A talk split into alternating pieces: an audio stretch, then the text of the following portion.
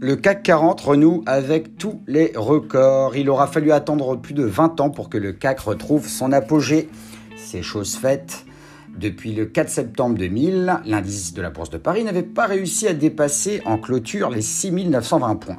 Je suis Bertrand Dubourg de rédactionfinancière.com, spécialiste du contenu économique web sur Internet.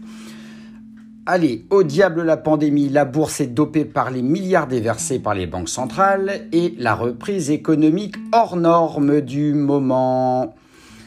Les principaux indices américains, Dow Jones et Standard Poor's 500 en tête, se portent également très bien.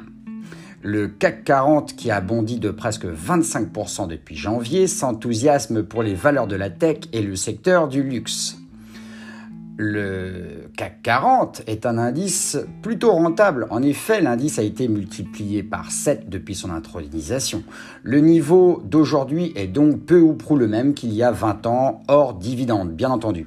Sur 20 ans, la valorisation du CAC 40 a pris 45%.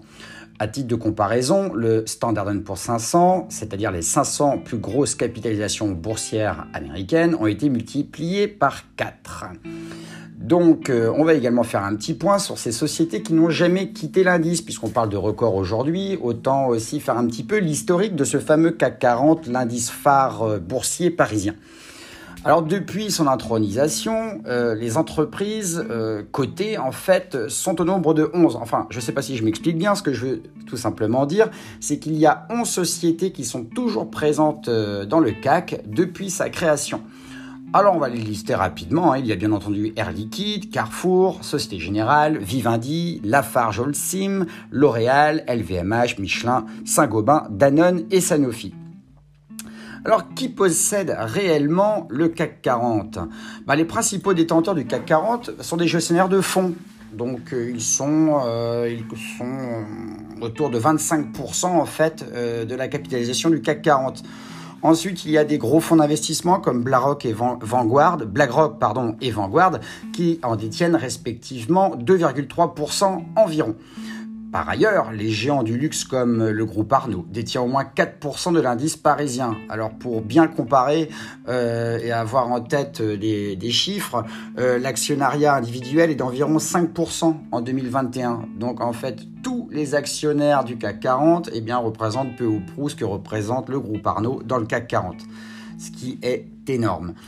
Donc euh, le DAX dans tout ça, la bourse de Francfort, ben, qui a elle aussi été lancée en 1988, a pulvérisé les records, mais depuis belle lurette.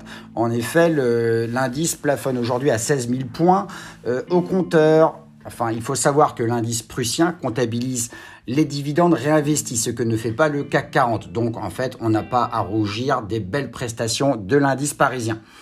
Donc retenons ensemble aujourd'hui que l'indice 40 a terminé la séance du mardi 2 novembre à 6927,03 points, ce qui est un record.